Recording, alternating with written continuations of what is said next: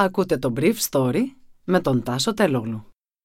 Χορηγός του Brief Story είναι το Avra Carbo. Avra Carbo. Ένας εναλλακτικός τρόπος ενυδάτωσης για κάθε στιγμή. Καλημέρα σας. Σήμερα είναι Δευτέρα 25 Οκτωβρίου 2021 και θα ήθελα να μοιραστώ μαζί σας τα εξής θέματα που μου έκανε εντύπωση. Σφαίρες στο πέραμα. Ξανά συζήτηση για τους κανόνες εμπλοκής της αστυνομίας και για τα όρια της άμυνας. Ο Δένδιας κρατάει το λόγο του 18 Αφγανοί μεταξύ των οποίων και οι μεταφραστές που δούλεψαν με τις ελληνικές ένοπλες δυνάμεις του Αφγανιστάν έρχονται υπό την αιγίδα Μίκιο στην Αθήνα. Υπόθεση Καβάλα. Θα αποσύρει η Ευρωπαϊκή Ένωση τους πρέσβεις των χωρών μελών της από την Άγκυρα. Ο συνήγορος των αστυνομικών που ενεπλάκησαν στην καταδίωξη και την ανθρωποκτονία του 20χρονου Ρωμά στο πέραμα, τα ξημερώματα της Κυριακής Αλέξης Κούγιας, είπε χθες το βράδυ στο κεντρικό δελτίο ειδήσεων του Α ότι οι πελάτες του έριξαν 30 σφαίρες στο αυτοκίνητο επειδή τα αυτόματα όπλα τους ρίχνουν κατά ρηπά. Ο Κούγιας διευκρίνησε ότι το αυτοκίνητο έριξε 5 από τις 7 μηχανές και στη συνέχεια επανήλθε. Αλλά σύμφωνα με άλλες πληροφορίες μου, οι αστυνομικοί άρχισαν να βάλουν κατά το αυτοκίνητο όταν έδωσε το σύνθημα επικεφαλής τους. Πάντως, ο συνήγορός του τον χαρακτήρισε έμπειρο αστυνομικό. Για το θέμα του ότι το κέντρο ζήτησε από τους αστυνομικούς να σταματήσουν την καταδίωξη, ενώ το αυτοκίνητο ήταν ακόμα στο εγκάλεο, ο κύριος Κούγιας επικαλέστηκε το ότι στην οχλαγωγία που γινόταν δεν άκουσαν την εντολή από την άμεση δράση. Αστυνομικές πηγές ανέφεραν πάντως ότι η οδηγία δόθηκε επειδή οι δράστες οδηγούσαν εξαιρετικά επικίνδυνα σε πολυσύχναστους δρόμους. Ο Κούγιας είπε ότι μόλις μία σφαίρα αποδείχθηκε θανάσιμη για τον 20χρονο, αλλά αναμένεται να χρειαστεί οι αστυνομικοί να εξηγήσουν γιατί έριξαν τον μεγάλο αριθμό των σφαιρών που δέχτηκε το αυτοκίνητο όταν σύμφωνα με μαρτυρία τους έριξε μια από τις μηχανές, το κρίσιμο νομικό θέμα δηλαδή είναι η υπέρβαση των ορίων της άμυνας. Τελικά ο Νίκος δεν κράτησε το λόγο του. Χθες το βράδυ έφτασε από την τυφλίδα του αεροσκάφου που μετέφερε 18 Αφγανούς. Από τον Αύγουστο ήθελε να τους απεμπλέξει η ελληνική κυβέρνηση από το χάος στο οποίο βυθίστηκε η χώρα του Ινδοκούς μετά την κατάληψη της εξουσίας από τους Ταλιμπάν. Ο κύριος Ντένδιας χθες το απόγευμα ανάρτησε ένα tweet σύμφωνα με το οποίο απεγκλωβίστηκαν νωρίτερα σήμερα 18 Αφγανοί πολίτες ελληνικού ενδιαφέροντος, οι οποίοι βρίσκονται ήδη στην Τυφλίδα και θα επιβεβαστούν σε πτήση με προορισμό την Αθήνα. Η Ελλάδα τηρεί τις δεσμεύσεις της και πράττει το χρέος της. Συνέχισε ο κύριος Δένδιας.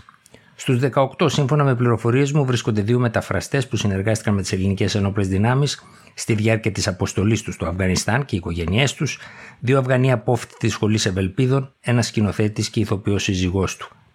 Η απεμπλοκή τους έγινε δυνατή χάρη στη μεσολάβηση διεθνούς μη κυβερνητικής οργάνωσης που τους μετέφερε εκτός Αφγανιστάν στην Τυφλίδα και στη συνέχεια στην Αθήνα μετά από συνεννόηση με την ελληνική κυβέρνηση.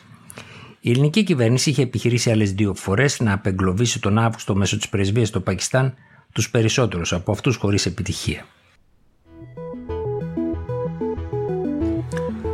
Ο 64χρονος επιχειρηματίας Οσμάν Καβάλα που ο Ερντογάν αποκάλεσε σώρος της Τουρκίας δεν παρακολουθεί πλέον τη δίκη του διότι τη θεωρεί φιάσκο.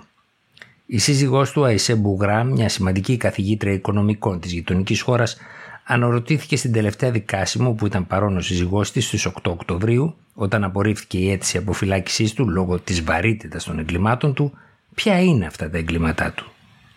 Το δικαστήριο τον είχε απαλλάξει μετά από δυόμιση χρόνια κράτησης για την ενθάρρυνση των διαδηλώσεων στο Πάρκο Γκέζι και τη χρηματοδότησή τους, αλλά οι αρχές τον συνέλαβαν αμέσως μετά την αποφυλάκησή του για τη συμμετοχή του στο πραξικόπημα του καλοκαιριού του 2016.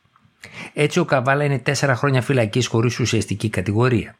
Και πρόσφατα σε μια από τις παράδοξες εκδηλώσεις του ερντογανικού αυταρχισμού, η δίκη του συγχωνεύτηκε με εκείνη των οπαδών της Μπεσίκτας που είχαν κάνει κριτική στον Τούρκο πρόεδρο. Το γεγονός βέβαια ότι 10 χώρες άσκησαν δημόσια κριτική σε αυτές τις αποφάσεις του τουρκικού κράτους, ζητώντας την αποφυλάκησή του, είναι μάλλον ασυνήθιστο για τα διπλωματικά δεδομένα. Και ίσως λένε κάποιοι Ευρωπαίοι παρατηρητές όχι και η πιο παραγωγική παρέμβαση, καθώς η εμπειρία δείχνει ότι ο Ερντογάν αποφυλακίζει αντιπάλους του όταν του αφήνεις περιθώριο να σώσει το πρόσωπό του. Όπως και να έχει το πράγμα, ο Τούρκος πρόεδρος ανακοίνωσε την απέλεση των πρέσβεων των χωρών που υπέγραψαν την περασμένη Δευτέρα την έκκληση για την αποφυλάκηση του Οσμάν Καβάλα σε συγκέντρωση οπαδών του στο Εσκίσεχήρ. Ο δισεκατομμυρίουχος Μεκίνα, Οσμάν Καβάλα, που υποστήριζε τις μειονοτικές κουλτούρες μεταξύ των οποίων και την ελληνική στην Τουρκία, είναι κόκκινο πανί για τις αρχές της χώρας του και όχι μόνο για τον Ερντογάν. Ο Αλέξανδρος Μασαβέτας γράφει στο Inside Story πως βοηθούσε αριστερούς διανοούμενους μετά το πραξικόπημα του Κενάν Ευρέν τη δεκαετία του 80 και πως ενίσχυσε πολλές προσπάθειες νέων καλλιτεχνών, Κούρδων, Ελλήνων και Αρμενίων στην Κωνσταντινούπολη, τον Διάρμπακυρ και αλλού. Ο Γιούργεν Ρέτκεν, επικεφαλής της εξωτερικής πολιτικής της χριστιανοδημοκρατικής ομάδας στη Γερμανική Βουλή, ζήτησε μετά την ομιλία του Ερντογάν στο Εσκή Σεχίρ από τις χώρες της Ευρωπαϊκής Ένωσης να αποσύρουν τους πρέσβεις τους από την Άγκυρα αν τελικά απελαθούν οι 10 πρέσβεις μεταξύ των οποίων ο Αμερικανός, ο Γάλλος, ο Γερμανός, ο Ολλανδός, ο Δανός, ο Σουηδός και ο Νορβηγός. Όμως χθες το βράδυ ο Γιούργεν Σούλτς, πρέσβης της Γερμανίας στην Άγκυρα και οι πρέσβει της Δανίας και της Νορβηγίας δεν είχαν ειδοποιηθεί από το τουρκικό Υπουργείο Εξωτερικών ότι έχουν χαρακτηριστεί ανεπιθύμητα πρόσωπα όπως είχε ανακοινώσει δύο μέρες πριν ο κ. Ερντογάν. Ήταν το Brief Story για σήμερα Δευτέρα, 25 Οκτωβρίου 2021.